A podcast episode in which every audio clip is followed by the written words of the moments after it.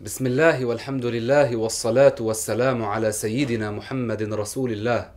السلام عليكم ورحمة الله وبركاته. أعزائنا المشاهدين، نصل إلى السؤال الثالث والأربعين: ما معنى الثواب والعذاب؟ الجواب: الثواب هو الجزاء الذي يجازاه المؤمن في الآخرة مما يسره. وأما العذاب فهو ما يسوء العبد ذلك اليوم من دخول النار وما دون ذلك. من معنى الشهادة الثانية التصديق بكل ما قاله الرسول عليه الصلاة والسلام. فمن لم يصدق الرسول فلم يؤمن بالرسول ومن لم يؤمن بالرسول لم يؤمن بالله. ومما أخبر الرسول عنه صلى الله عليه وسلم الإيمان يعني الاعتقاد والتصديق بلا شك بلا ريب بالثواب والعذاب. الثواب هو الجزاء الذي يفرح به المؤمن يسر به المؤمن على ما قدمه من الأعمال الصالحة. يعني في الدنيا عندما يتوضأ عندما يصلي عندما يتصدق على فقير أو عندما يصل أرحامه عندما يخدم الفقراء عندما يقوم في الليل فيشتغل بذكر الله أو يذهب إلى المسجد أو يشتغل بالطاعات بالعبادات. لماذا يعمل هذه الأعمال؟ لأنه يرجو ثواب الله.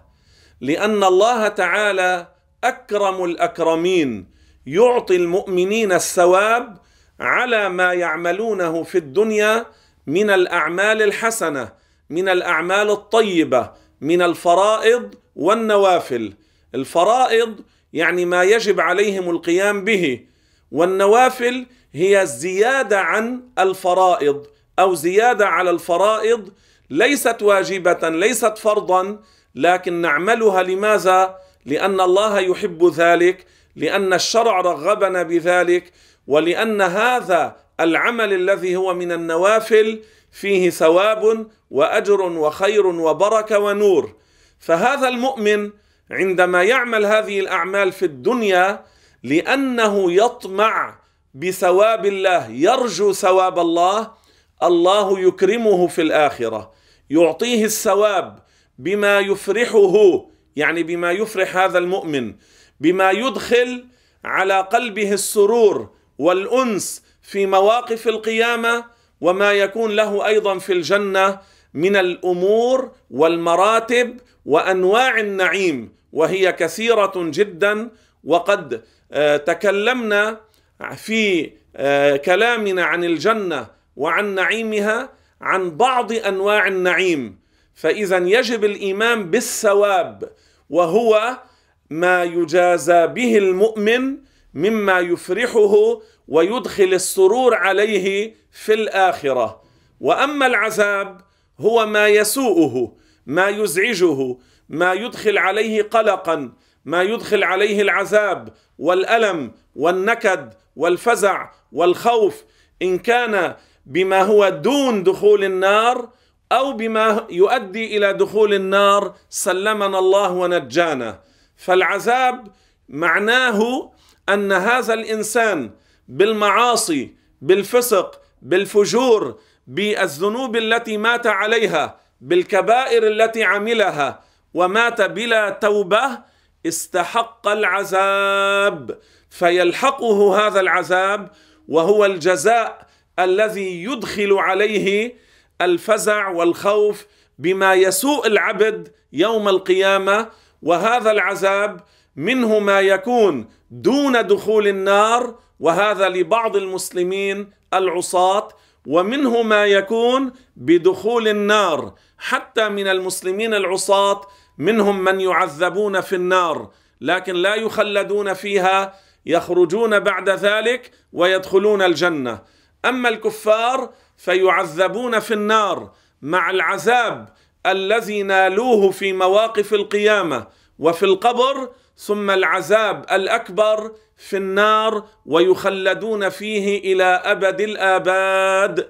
أجارنا الله وإياكم ونجانا وحفظنا من العذاب والهوان والنار. السؤال الرابع والأربعون تكلم عن الميزان. الجواب يجب الإيمان بالميزان وهو جرم كبير له قصبة وكفتان يوزن عليه الأعمال. قال تعالى والوزن يومئذ الحق. فالكافر ليس له حسنات يوم القيامة. إنما توضع سيئاته في كفة من الكفتين. وأما المؤمن فتوضع حسناته في كفة وسيئاته في الكفة الأخرى. فإن رجحت حسناته على سيئاته يدخل الجنة من غير عذاب. وإن رجحت سيئاته فهو تحت مشيئة الله. إن شاء عفى عنه وإن شاء عذبه ثم أدخله الجنة بعد ذلك. قال تعالى فأما من ثقلت موازينه فهو في عيشة راضية. وأما من خفت موازينه فأمه هاوية. وهذا مما يجب الإيمان به والاعتقاد. والتصديق بلا أدنى شك ولا ريب لأن الميزان أثبته القرآن والميزان هو جسم كبير هو جسم كبير له عمود وقصبه وله كفه للحسنات وكفه للسيئات وهذا الميزان ينصب في مواقف القيامة أو في أرض القيامة أو في موقف القيامة ليكون ذلك مما يدخل الفرح والسرور على قلب المؤمن التقي الصالح ويزيد الكافر عذابا وهوانا لأنه ليس له حسنة فلا توضع له في كفة الحسنات بل وليس له ذرة من الحسنات والثواب. وأما المسلم الذي تساوت حسناته وسيئاته فهذا تحت مشيئة الله تعالى. إن شاء عذبه ثم أدخله الجنة وإن شاء عفى عنه وأدخله الجنة بلا عذاب بالمرة. وهؤلاء الذين تساوت حسناتهم وسيئاتهم هؤلاء لا يدخلون الجنة مع الأولين. إنما الله تعالى ينجيهم من العذاب ويدخلون الجنة لكن ليس مع الأولين. إنما هؤلاء ينتظرون برهة ثم يدخلون الجنة يكونون على الأعراف. أما الذي غلبت سيئاته على حسناته فهذا تحت المشيئة. فهذا تحت المشيئة وأمره راجع إلى الله تعالى. منهم من يعفو عنهم ثم يدخلهم الجنة بلا عذاب ومنهم من يعذبهم ثم يدخلهم الجنة بعد عذاب. لماذا؟ لأنهم من المسلمين. أما الذي ليس له حسنه بالمرة فهو الكافر. المسلم توضع حسناته في كفة وسيئاته في كفة. أما الكافر فليس له حسنة فتوضع سيئاته في كفة ثم يؤمر به إلى النار. الكافر عندما يرى الميزان يزداد عذابا وتوضع سيئاته في الميزان يزداد نكدا والما وخوفا ويؤمر به إلى جهنم. وهنا قد يسأل البعض وهنا قد يسأل البعض. ما هو الذي يوزن؟ لأن الأعمال أعراض والأعراض كيف توزن؟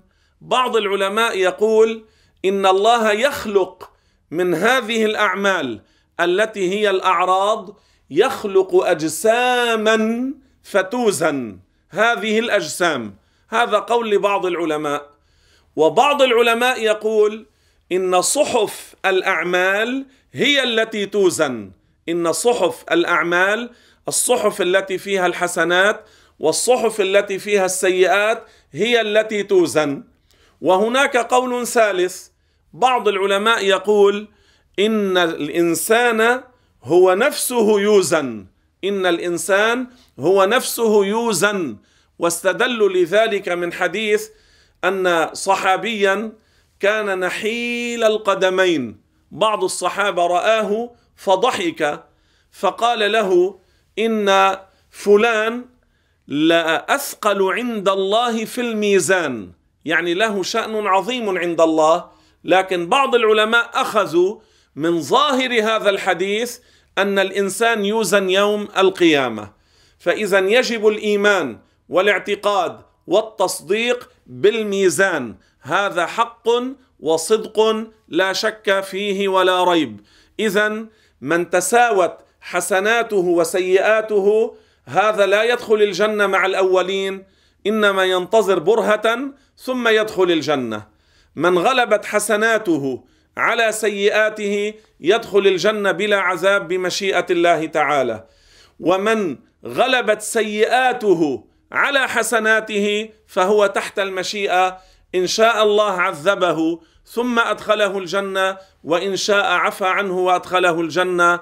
وأما الكافر فليس له حسنة واحدة فتوضع سيئاته في الميزان ثم يؤمر به فيقذف في النار. السؤال الخامس والأربعون تكلم عن النار. الجواب يجب الإيمان بالنار أي جهنم وبأنها مخلوقة الآن. قال تعالى أعدت للكافرين. وهي أقوى وأشد نار خلقها الله. ومركزها تحت الأرض السابعة.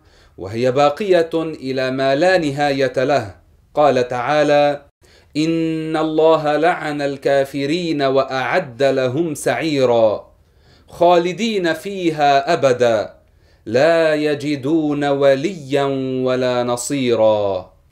ومما يجب الايمان به الاعتقاد بان النار يعني جهنم وهي دار اعدها الله تعالى لتخليد الكافرين فيها ولتعذيبهم ولتعذيب بعض المسلمين العصاة من أهل الكبائر الذين ماتوا بلا توبة هؤلاء يدخلونها ثم يخرجون منها لأنهم ماتوا على الإسلام ويدخلون الجنة. هذه النار هذه جهنم هذه الدار هذه الدار التي أعدها الله تعالى لتعذيب من يستحق العذاب هي الآن موجودة. هي الآن مهيئة هي الآن معدة.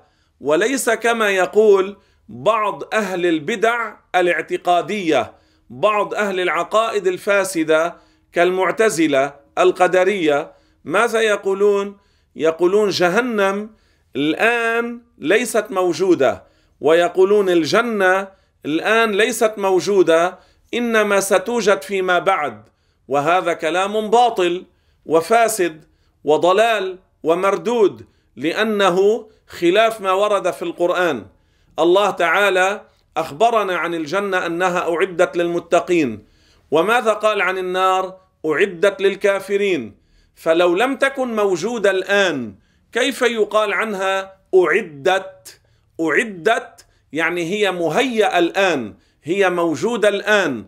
ثم الرسول عليه الصلاة والسلام أخبرنا في حديث الإسراء والمعراج أنه دخل الجنة ليلة المعراج. ما معنى دخل الجنة؟ أي أنها موجودة.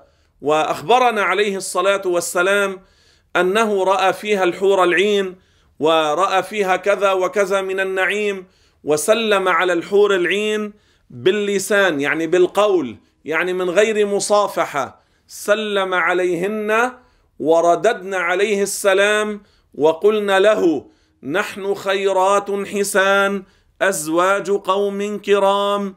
فإذا كانت غير موجودة على زعم المعتزلة كيف قال الرسول رأيت الجنة ودخلتها؟ يعني يزعمون أن الرسول كذب؟ حاشاه الرسول أصدق خلق الله. اذا الله قال عن الجنة أعدت للمتقين يعني موجودة ومعدة ومهيئة.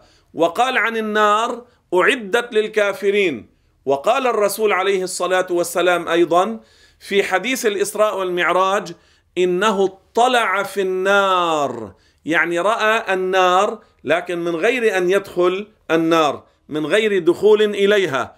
أما الجنة دخلها. لما كان الرسول في السماوات العلى وهو فوق الله كشف له عن النار فرآها تحت الأرض السابعة. وجهنم النار ليست حمراء وليست في السماء. إنما الرسول عليه الصلاة والسلام قال فهي سوداء مظلمة. يعني شيء مرعب شيء مخيف شيء مفزع. ثم ماذا قال الرسول عليه السلام؟ قال إن النار تحت الأرض السابعة كما في الحديث الذي رواه الحاكم في المستدرك على الصحيحين. بعض الناس اليوم ماذا يقولون؟ عن كافر مات طلع جهنم أو يقولون طلع إلى جهنم. جهنم ليست فوق جهنم تحت الأرض السابعة. وبعض الناس ماذا يقول؟ جهنم الحمراء جهنم ليست حمراء إنما هي سوداء مظلمة كما قال الرسول صلى الله عليه وسلم ويجب الإيمان والاعتقاد والتصديق بأنها باقية إلى غير نهاية باقية بإبقاء الله لها لأن الله سبحانه وتعالى قال خالدين فيها أبدا.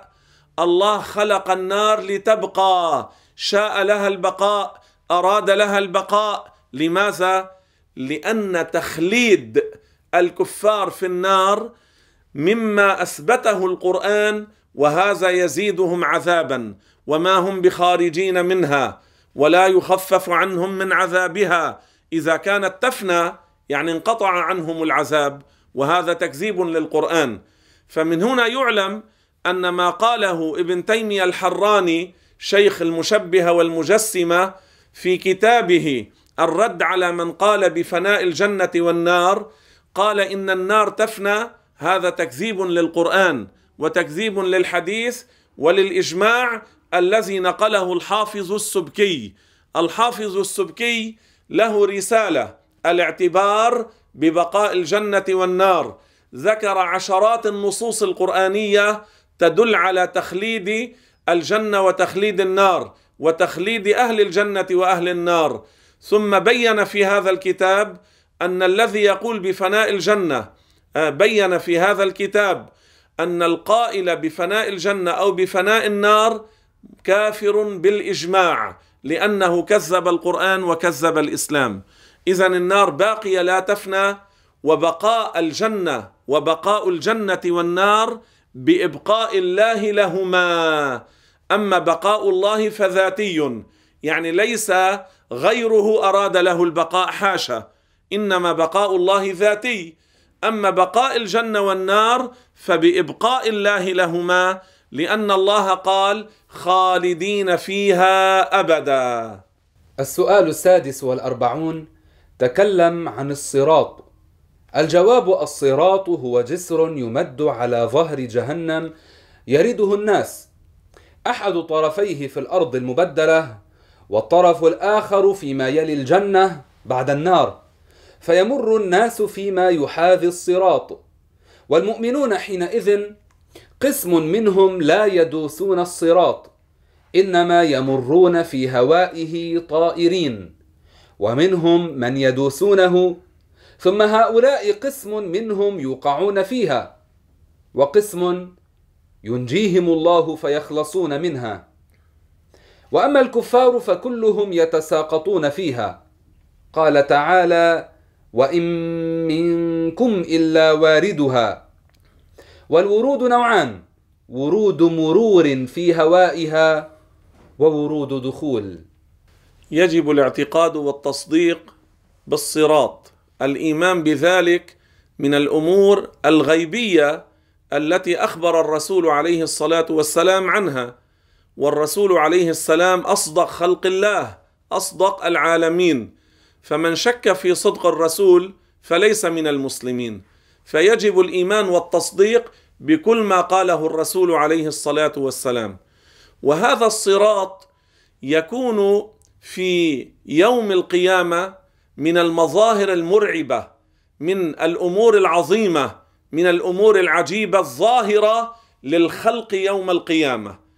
أحد طرفيه في الأرض المبدلة والطرف الآخر فيما يلي باب الجنة وهو جسم كبير. أما ما ورد في صفته أدق من الشعرة وأحد من السيف فهذا ليس على ظاهره. فهذا ليس على ظاهره. إنما المراد من ذلك أنه شديد الخطورة. لماذا؟ لأنه من وقع عن الصراط نسأل الله السلام نزل إلى جهنم. من وقع عن الصراط وقع إلى النار إلى العذاب العظيم والأليم. والناس على الصراط أنواع. كل على حسب ما عمل. كل على قدر أعماله. من الناس من يطير فوق الصراط. من غير أن يمشي عليه. يعني لا يدوس على الصراط إنما يطير في هوائه. وهؤلاء أيضا درجات وأنواع. منهم كقبض الإصبع ونشرها ومنهم كالبرق الخاطف ومنهم كأسرع الجواد ومنهم كأسرع الخيل. ثم بعض الناس الذين يمشون مشيا عليه يأتي الواحد منهم ليقع فتدخل فيه الكلاليب ثم ترده إلى الجسر إلى الصراط وهكذا إلى أن يعبر الصراط ولا يقع إلى جهنم. وهذا من المسلمين العصاة. ومنهم من يمشي مشيا خفيفا ومنهم من يزحف. الله ينجينا ويسلمنا بحق القرآن العظيم. وأما الكافر في أول قدم يضعها يقع إلى جهنم. ينزل إلى النار. هذا شيء مرعب وفي الهوي وهو يقع شيء مخيف وفي العذاب هناك العذاب الأكبر. الله يقول ولعذاب الآخرة أكبر لو كانوا يعلمون. وأما الآية وإن منكم إلا واردها فهذا كما جاء في الجواب. هناك ورود دخول وهذا للكفار ولبعض أهل الكبائر من العصاة. المسلم الذي مات على الكبيرة بلا توبة ودخل النار لا يخلد فيها. سيخرج منها إلى الجنة بعد ذلك بسبب الإسلام ببركة الإسلام لأنه مات على الإيمان متجنبا الكفريات. وأما الكافر ورود دخول وخلود لا يخرج منها إلى أبد الآبدين. هذا نوع من أنواع الورود ورود دخول. وهناك ورود مرور يعني الذين طاروا فوق الصراط يصدق عليهم أنهم وردوها يصدق عليهم أنهم وردوها. فالأنبياء والأولياء والشهداء والأتقياء والصلحاء لا يدخلون النار ولا يقعون فيها حاشا لأن الله قال إن الذين سبقت لهم منا الحسنى أولئك عنها مبعدون. جعلني الله وإياكم من هؤلاء الذين يدخلون الجنة طائرين ممن يبعدون عن النار ممن يكونون آمنين سالمين. والحمد لله رب العالمين. والسلام عليكم ورحمة الله وبركاته.